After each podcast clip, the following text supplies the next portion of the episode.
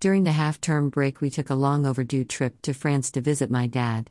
But with all the attention on climate change and COP26 dominating the news, I wondered just how much our mini holiday would actually cost the planet. I have broken down the research into the following sections Air travel, car travel, COVID implications, how to offset our holiday.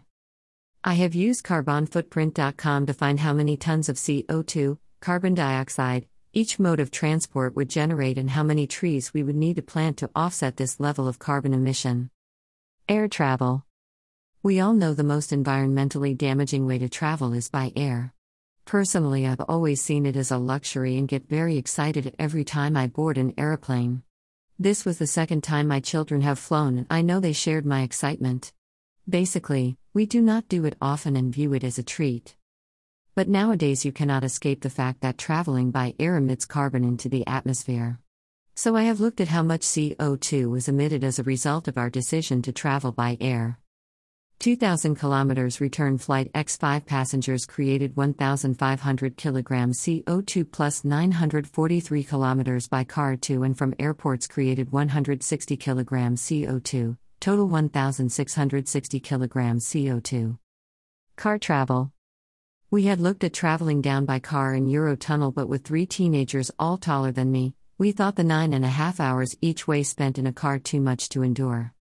The combined CO2 emission for the return trip would have been 2,079 kilometers by car 340 kilograms plus Eurotunnel 175 kilograms equals 515 kilograms CO2. COVID implications as the children are not yet fully vaccinated, we had to book antigen tests to enter France and more to leave. We also had to each carry a day 2 antigen test equals 11 tests in total. I can only find info on the CO2 generated from a PCR test, which is not too dissimilar to an antigen, really. 11 COVID tests x 25.5 grams equals 0.28 kilograms CO2. Reams and reams of paper forms were needed in addition to the many completed online. 19 double sided printed forms at 2 grams each equals 0.038 kilograms of CO2. Carbon offsetting.